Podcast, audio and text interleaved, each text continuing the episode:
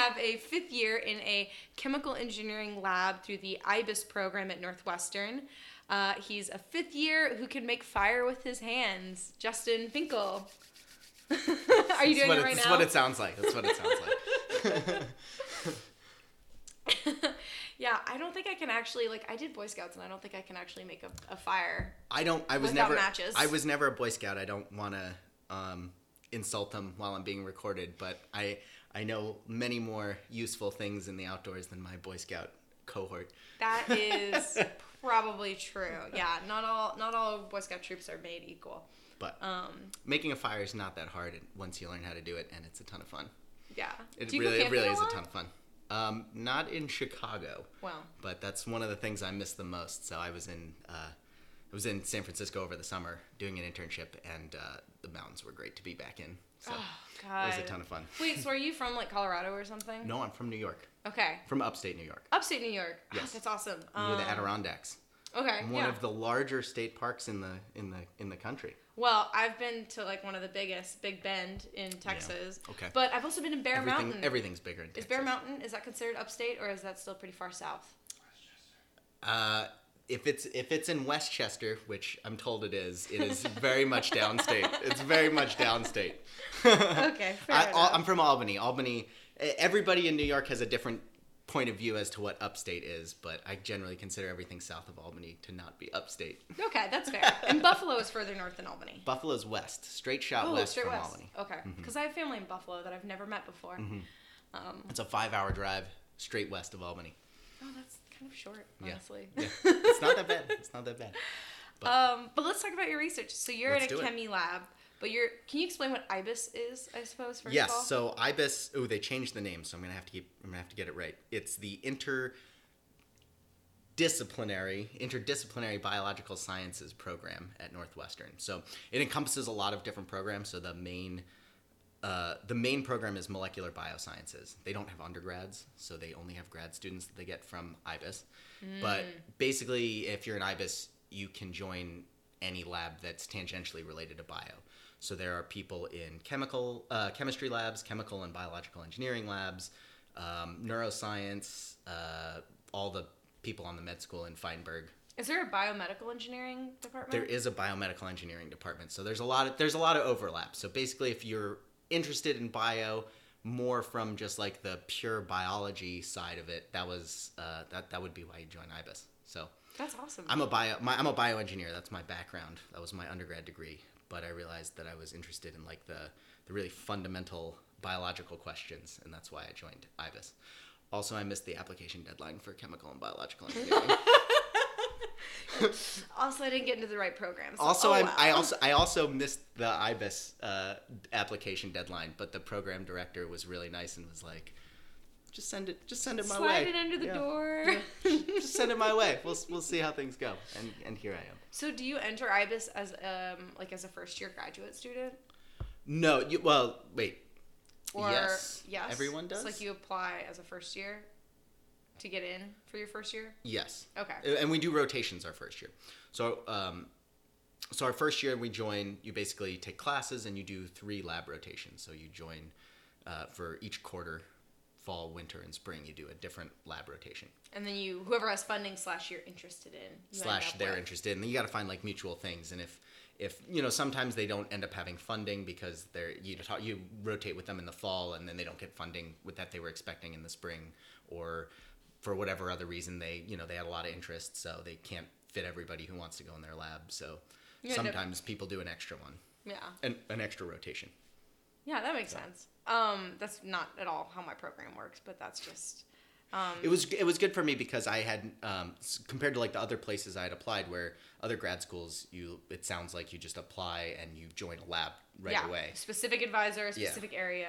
and I had zero idea what I wanted to do. So rotations were perfect. Rotations were perfect. What did you think you wanted to do when you first started? Um, my background's in um, bioengineering, but biofuels actually. So I really wanted to really wanted to do a lot of metabolic engineering and improving um, biofuel production. Uh, I had worked at a, an engineering consulting firm that did energy efficiency before coming to grad school, so I'm all about energy efficiency. I like biofuels, regardless of the market. Yeah. Um, Wait, so then how do you feel about ethanol in our fuel source? Because my engineering father has this, and I don't know if this is true or not, he talks about how it's an inefficient fuel source and actually leads to more damage on the engines. Mm-hmm. And so then you like need a new car sooner. And so it's actually not a green source of energy because it ends up damaging the engines. But I don't know if that's true or not. Yeah, I mean, uh, it, it definitely it has less um, it definitely has less power, like less energy per whatever whatever they measure it in gallon per Yeah. gram, however you want to do it. Um, but uh, in terms of like a in terms of like a renewable energy, it makes sense. It, there's definitely more wear on engines, but we can certainly redesign an engine. Right. Um, we've been We doing can fix that. we've been doing that for lots of years. Um, there's a lot of interest in butanol. Um, butanol is one of the the earlier biofuels. That's been around since like the 1900s, and it's almost a drop-in replacement. They call it a drop-in replacement for gasoline, so because it paves almost exactly the same. So Wow. rather than two carbons, it's got four carbons. Yeah. Meth, eth, uh, something. Prop. Prop, but, yeah, pen. And pent. we, Ha, we- I used we to can- know these things. Yeah. when- whatever, whatever our whatever our Latin roots. I don't. I, yeah, I think so. I Yeah. don't know. I had to take organic chemistry and then Yeah, so I so I really wanted to do that. A lot of a lot of people focus on sort of just like how do we make better um, microbes to convert sugars into ethanol, and uh, I don't know. I, I guess one of the big hangups for me when I got into grad school is as like even if we had perfect conversion from sugar to to ethanol, I don't think we can grow enough of it to make enough ethanol, enough fuel, enough biofuels to meet our needs. Yeah. So I really wanted to engineer like better plants or better better ways to basically harness sun sunlight and turn it into a potential fuel. Um, and that's how I got into what I'm doing now, which is exploring the fundamental organization of biology. there's there's totally a link that I left out there. No, but- that's super awesome. I mean, basically, you're making an organic um, uh, solar cell, but in this case, it's literally a cell, Yes. like a biological cell that we are taking in solar energy and converting into something we can use. Absolutely. And there was just a paper that I saw today uh, in Science where they came up with a new pathway. So they took enzymes from like, I think they said 17 different organisms and put them into a pathway to convert carbon dioxide to glyoxylate, which is a type of sugar. So that's like a completely new way to fix carbon. Yeah. Um, and I, I think that's the coolest thing ever because one of the things that we haven't been able to do is engineer a way to turn carbon dioxide, which is really inert, so doesn't react with anything. It's kind of a bummer chemically. um, so we make a lot of it by burning things because, and then it just sits around and does nothing. So we want to convert it into something useful, and it's really hard. Um, and biology's been doing it for millennia, like plants. say, that's trees all they do do. that. Yeah, they do That's it all. why we care about They all do it naturally, but they do it really I guess I mean like ultimately it's it's pretty inefficient. Like the whole the whole conversion process uh, hinges on this one enzyme that has a very low conversion rate. So Well, even when it, and depending on what kind of organism you're looking to take in CO2, I'm, I remember hearing articles about like using algae blooms to help reduce CO2 emissions. But the problem is when that algae dies, it just releases a massive amount of CO2 Right. back into the air. And so it's like, well, right.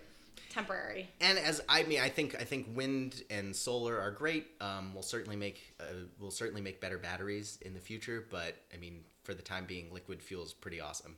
Yeah. um, and you can't make plastics from batteries. So we need we need our uh, we need our long our long carbon chains to make uh, to make Yeah. lots of useful products. So. It's the backbone of our life, both in Yeah. terms of, yeah, our products that we have Ooh, and. backbone of our life. Ooh, and the carbon chain. yeah, exactly. That was really slick. That was really slick. Because it's always a carbon backbone, as Yeah. it's described. I don't do any of that now, for the record. So I just went into a long, a long, a long rant about that. I do nothing related to biofuels anymore. So, what made you move out of biofuels? It just. my advisor is the coolest person um, and she's really she was just when i met her she was very exciting and all of the things that i'm learning now uh, there's no reason they're not applicable to biofuels in the future um, but as we know with academia the money is in cancer and it is not as much in biofuels so i get to so i get to explore the interesting things through the lens of cancer and uh, and learn about just uh, learn about biology as a system in general Yeah, I think that often happens though. It's almost better if you get trained in tools that will be useful for another field, but you're you're taught to think in a different way, and so then you're not going to come in with preconceptions that everybody else in that field might have already had. That's true. Yeah. If you wanted to go back into biofuels. That's that would that would be great. Um, we'll hope the price of oil goes up again, um, and then maybe that'll be a viable career option. Otherwise, it's to the pharmaceutical industry for me. Oh yeah, well, big pharma. No.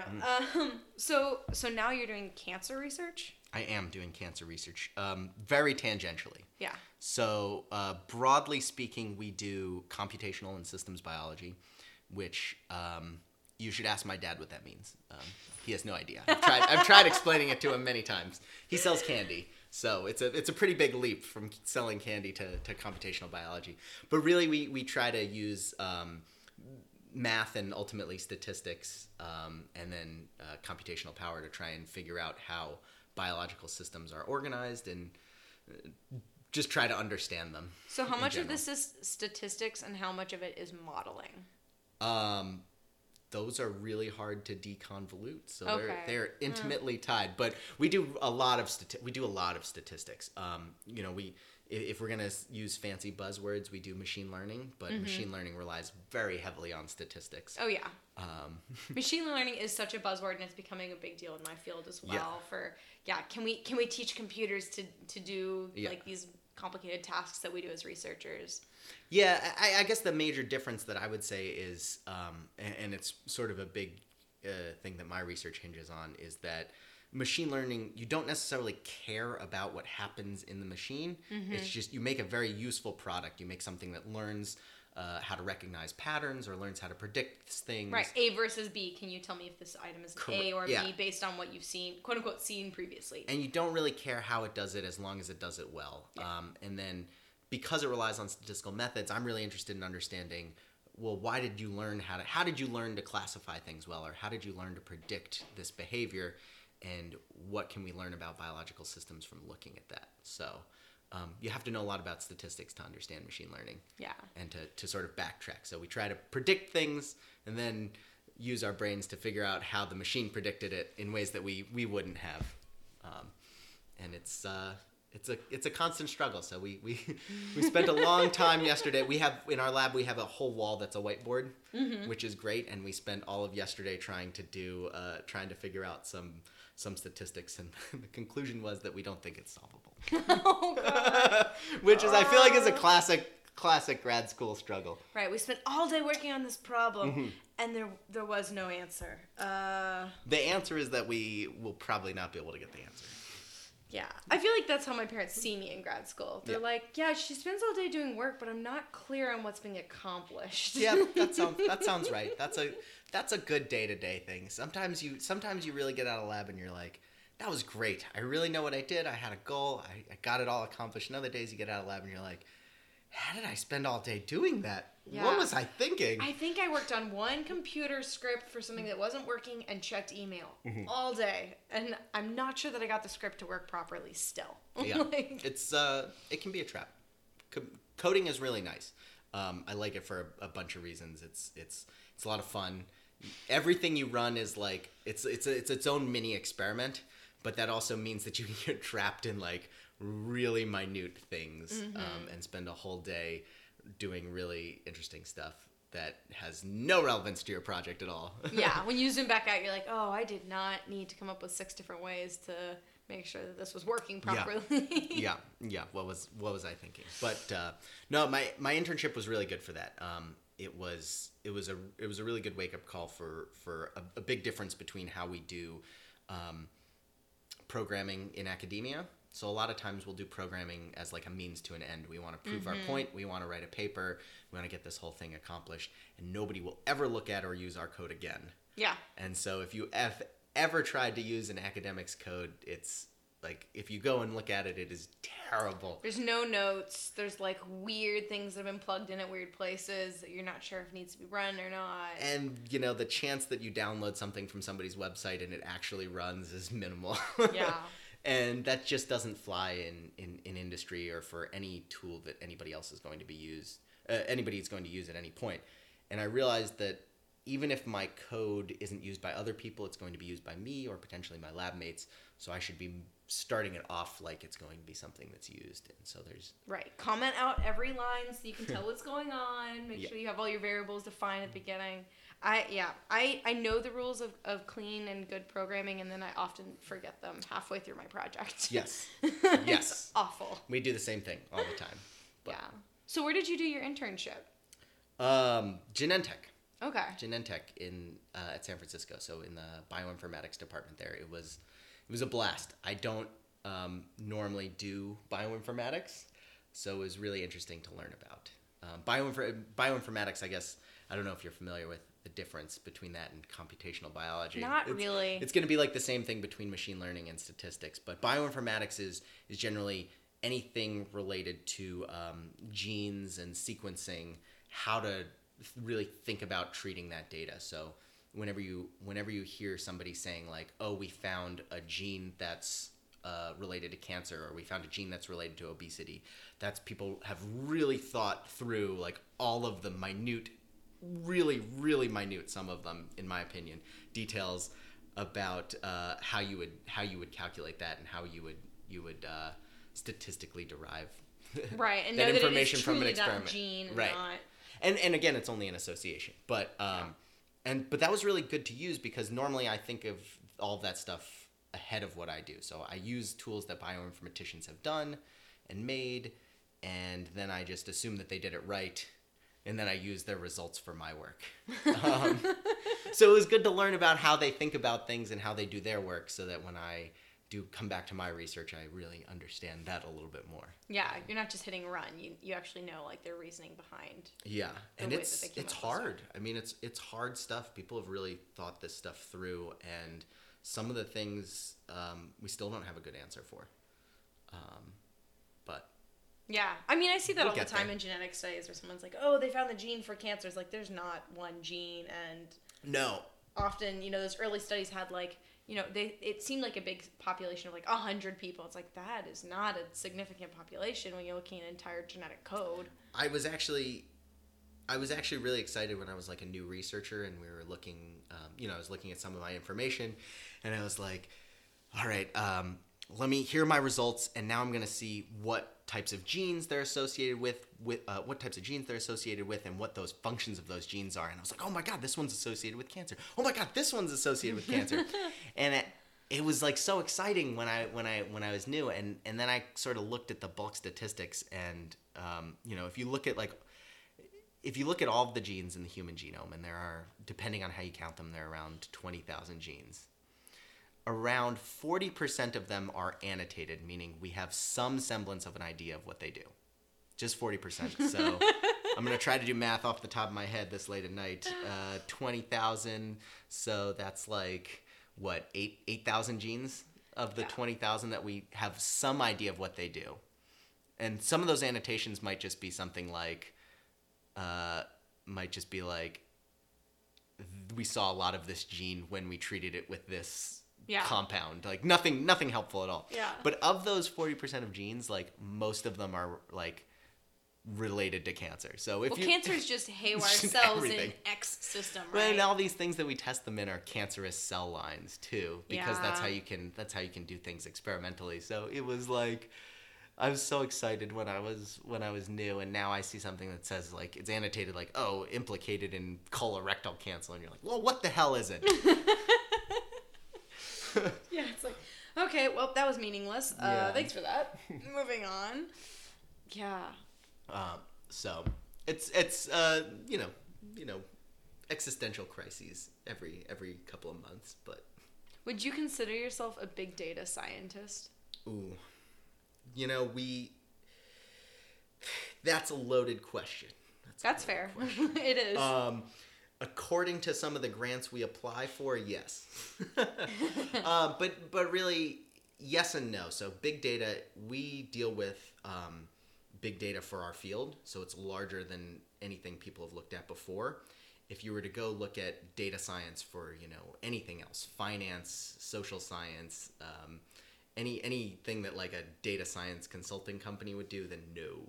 But um, you know, because biologic, biologic. I mean, you do experiments. It's very hard to acquire samples and subjects in biology. Yes. Um, so we're pretty limited by that. But we do a lot of um, dynamics research, what which means that we look at how things, how a system changes through time, and that adds a whole new dimension to things that people haven't looked at before. So so when people look at you know genes associated with cancer, they take a healthy population and they take a population with cancer and they see how the genes you know uh, which genes are modified um, how the code how the genetic how the dna code is modified between those two populations. We make our job more complicated because we say well how does that how does that process change over time? So you know if you were if you're thinking about it in terms of dna which we don't we we we think that the the stuff we use has like a, a static DNA code, but if you, we would say like an individual has acquired mutations over time, how does that relate to their likelihood of getting cancer? Yeah. So we just added a whole new dimension, which makes things very annoying and very hard to very to annoying, out. but also like a true representation of the real world because a lot of science, you're right, is very snapshotty and it's like we saw this effect right after we tested it this way, but and that's true in my field as well. You know, Mm-hmm. people will ask me, "Oh, well, well, you found this really cool thing about sleep. How long does it last?" And it's like, uh, no one's no one's done that research. We right. don't know. That's right. Could be meaningless if you look at it a month out. It could actually still be important, and it, I feel like that is a really underserved community in general of not looking at those longer Yeah. time spans. And and I get why it's like that. Um, you you're a sleep researcher. You know how how tiring it is to do that. Um, uh, we get all of our data from experimental experimental collaborators, and you know to do an experiment. You know, uh, so I have data that's done over a four-hour time course. So they take time points every couple of minutes for four hours. But there are some that you know, if you want to say how's this changing over time for days to years, then you have to have an experimentalist. You have to have a real human being get up and run that experiment. And uh, we've worked with some people who do circadian rhythm stuff, mm-hmm. and they run experiments for two to three days, and they have to take a time point every four hours. And I got to imagine by the time that they're at day three, they haven't slept more than a couple hours at a time. They're going nuts. oh yeah, and then you start getting in undergrad, so you're like, okay, I need you to come in at uh, four in the morning Mm. and uh, measure these different things for us, and yeah, it becomes a nightmare. So it, it's tough, but I think I, I think you're right. I think it. I mean, our our belief is that it really gets at the true nature of things, and that um, we've been learning a lot more about biology and how things respond in time um, can play a really crucial role. Um, there was a there was a great paper showing that um, there's a great recent paper, recent paper showing that if you um, treated cells with a drug, uh, so uh, for a certain amount of time, they would respond one way. Mm-hmm. But if you treated them with the same drug but in a different dynamic way, so you'd give them a pulse of the drug every couple minutes, then they would respond completely differently, as if they were responding to a, a separate chemical. Yeah, And so to me, that was just sort of, I mean, that was, uh, one, that's fascinating, and two, it just underscores the importance of how things change over time. I mean that is super mind blowing, and that's um, that's something that yeah, like you said, circadian rhythm researchers uh, really look at is because they're like, oh, there's actually all this research that like when your doctor tells you to take your medication in the morning, it actually might be relevant that you take it every morning because your metabolism is different, your cortisol is different, everything like uh, the system is dynamic, and so when you're taking a medication, the the biological system of your body is going to re- react differently. Yeah. and I think that's so cool. and you know to all of our to all of your your uh, uninformed listeners out there and Yeah. n- none of us in this field are really that well informed so take everything we say with a grain of salt like we I don't have a clue what's going on over time to be honest and I don't I, anybody who tells you that they do know what's going on I would say is probably over over exaggerating what they know Oh yeah, absolutely. I mean, we ha- we're like we have a pretty good guess. We think maybe uh, this mm, close enough. Yeah.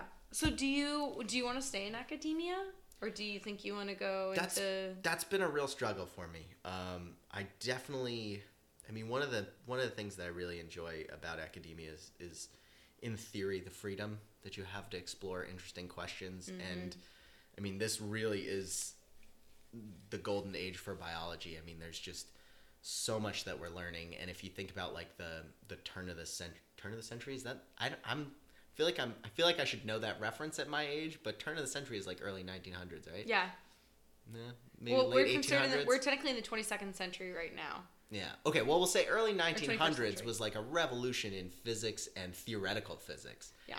And I think that's really how I see myself in biology. Like, where there's a revolution for biology going on right now, and and to be involved in the theory of biology, we have no, we have no fundamental principles for biology that are like, that are like Newton's laws. Like nothing at all compares. We're like, okay, genes get made into proteins sometimes, maybe. Not always. Yeah.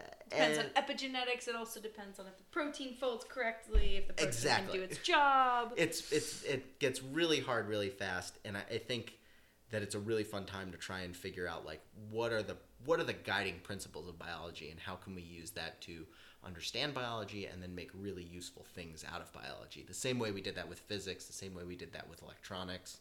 Um, i think it's a cool time. But you know it's also a really hard time to get money in academia and and looking at uh, you know i know a lot of young faculty at northwestern and I, I, you know i've read a lot of it. Nature had a good series for their last publication about the struggles of young faculty.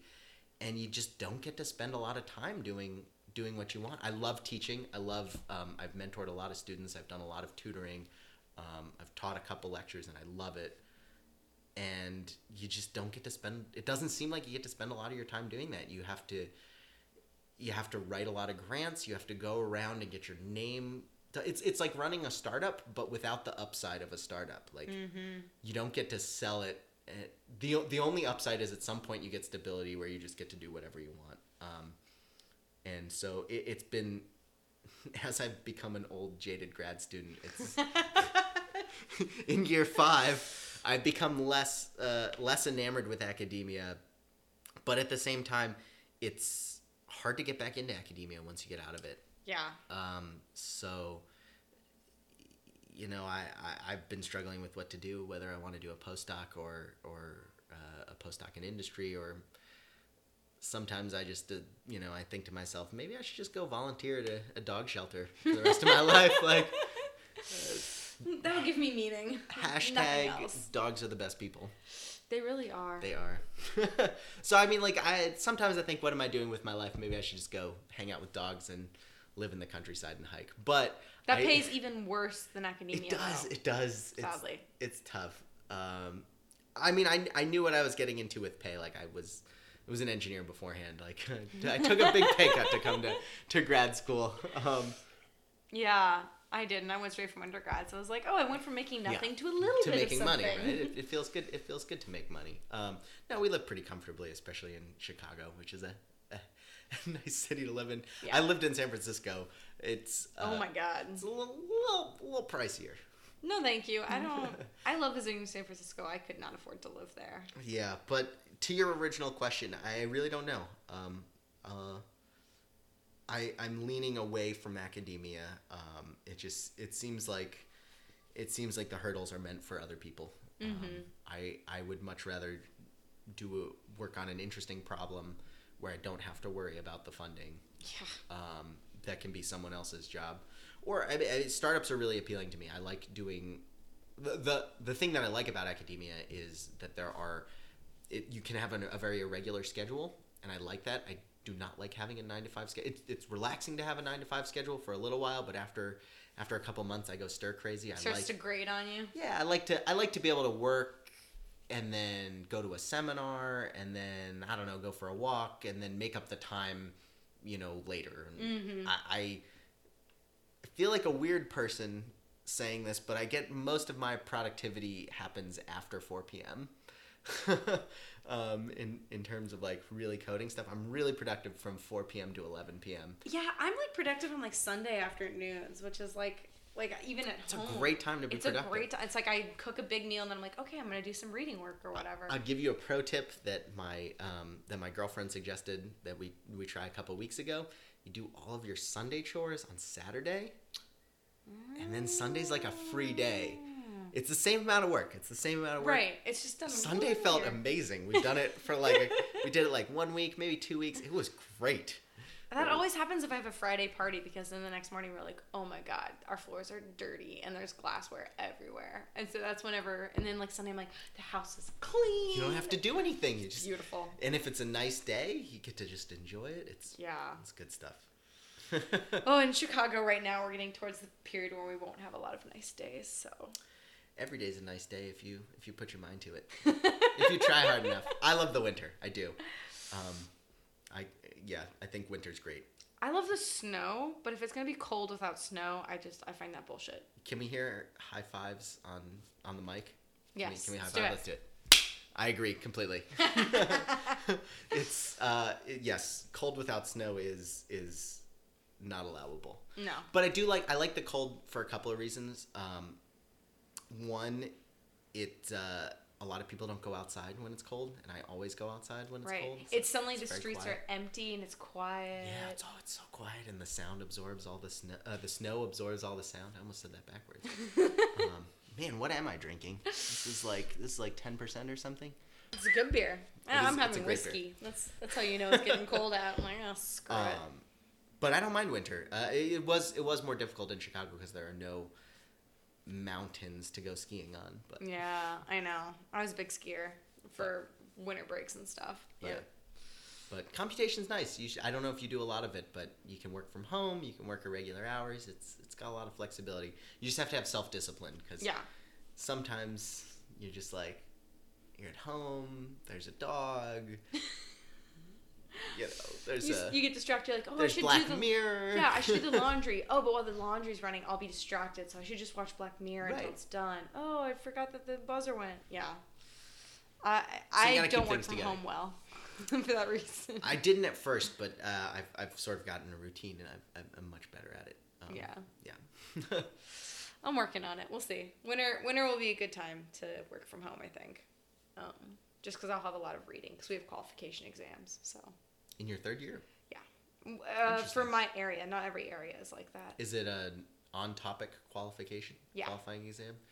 Okay. Yeah, I get to At pick- this point, do your I- listeners know what an on-topic qualifying Probably not. is? Basically, I get to pick the the subject areas that the papers will come out of, and I meet with an advisor for each of the subject areas, and we we come up with a list of reading, and then I do um, A a, presentation. a written um, essay exam for each of the topics, basically. okay. It's like, and the topic can't just be like sleep because I study sleep, but it needs to be like slow wave oscillations in sleep. I'm Okay. like looking at a, a specific area within okay. my general topics. So okay. That's very different from ours. Yeah. That's really quite different from ours. it really varies by area. It Uh, does. grad school in general varies a lot by area, though. So. It does, and and by university. So Mm-hmm. I you said oscillations, so I'll I'll I'll, I'll hijack the conversation for that. But I do a lot of work. So I have done previous work on circadian oscillations, and I'm really interested in in how things, uh, because of dynamics, how things oscillate through time, and and how they're related to uh, a different different uh, cyclic signals. But it's always been a trap. Whenever you search oscillations in biology, it always shows up as neuro neuroscience Yeah. or psychology, and it's never the information I'm looking for. There's always you read a paper title and you're like, "This is gonna be perfect. This is gonna have everything that I need to know." And you start reading it, and you're like, "What are these people thinking? Like, Who came is- up with this title?" These are not the words that mean hmm. what you think they mean. Terrible, and it's always psychology or neuroscience. I know. Well, and it's I'm so funny because everyone's like, "Oh, well, my field has very specific jargon," but then it turns out that every Everybody other has field the same jargon. co-opted Yep. each other's jargons. Now you're like, I don't know what this means anymore. It's true. Depends who I'm talking to. It's true. So frustrating. um, well, yeah. Do you have any last thoughts that you want to chat about? Science related or or otherwise? Could be. I'm gonna leave it up to be, you. Could be science related. I want to pose a challenge to all of the future kiddos out there who are who are listening to your podcast, which is that I would like someone to come up with a fundamental theory of biology that is true in every system that we can find. Because I believe that biology is built on the rules of math and physics and chemistry, which are all systems that we understand pretty well Yeah. ruling out chaos theory and, and nonlinear dynamics, which are challenging. But we understand these systems pretty well, but we have limited predictive power in biology. So I would like to see some first principles in biology. Yeah. Um, and then I don't even know how you would get to that in psychology or understanding the human brain. But I mean, that's biology. Like, psychology is, It just a specific form of biology, biology. really. Because I'm a materialist, and I think our mind is our brain. That's it. so There's no special stuff. that's that's really that's why that's why I'm doing what I'm doing. That's why I think it's it's really fascinating is because we don't know how it works yet, but we will at some point, and I think that will be a ton of fun to learn, and it'll give us a lot of fun things to play with. Do you think it'll be in our lifetime?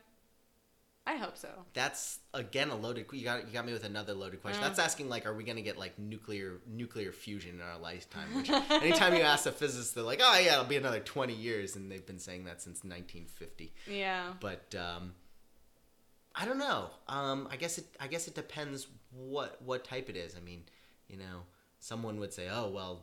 The first principle of biology is that there is no principle of biology. There's always an exception to the rule, um, which is a bummer. I, I think that's a cop out, but I think we'll get something. I have no idea how long it will be. Um, hopefully, I figure it out in the next two years, and then, you know, I'll be given a Nobel. I'll be given a Nobel. Prize speech. You know, but Yeah. we'll see. That's a hopeful note to end on, I think. uh, I'll be speaking to you all next time as a Nobel laureate. Yes, So till yes. ne- till then. Um, and before we wrap up, do you have a Twitter account that people can find you on, or Oh God, I do. I started it for ComSciCon, and I, I really wanted it to be I really wanted it to be um, like science related, and I can never think of anything good. um, I feel like I just need I feel like I just need to engage. It's I'm at J underscore D underscore Finkel.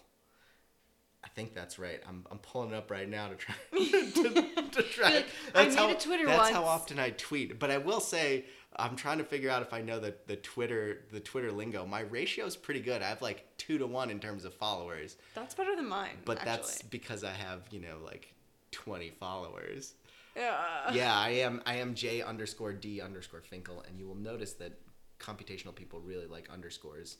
Um, spaces are for suckers. I mean, that's Underscores how I way. do all of my like, yeah.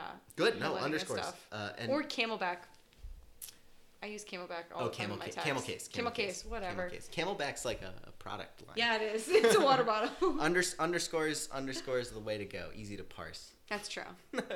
Um, But hopefully, I'll. If anybody has suggestions for what to tweet, they can tweet it at at j underscore d underscore finkel, And I'll get back retweet to you, and I'll retweet it. Yeah, it'll be it'll be great. It'll be perfect.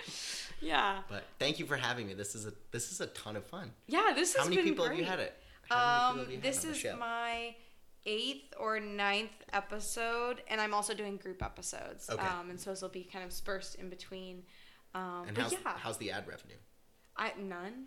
I'm, None at none. I'm in science. You think I make money?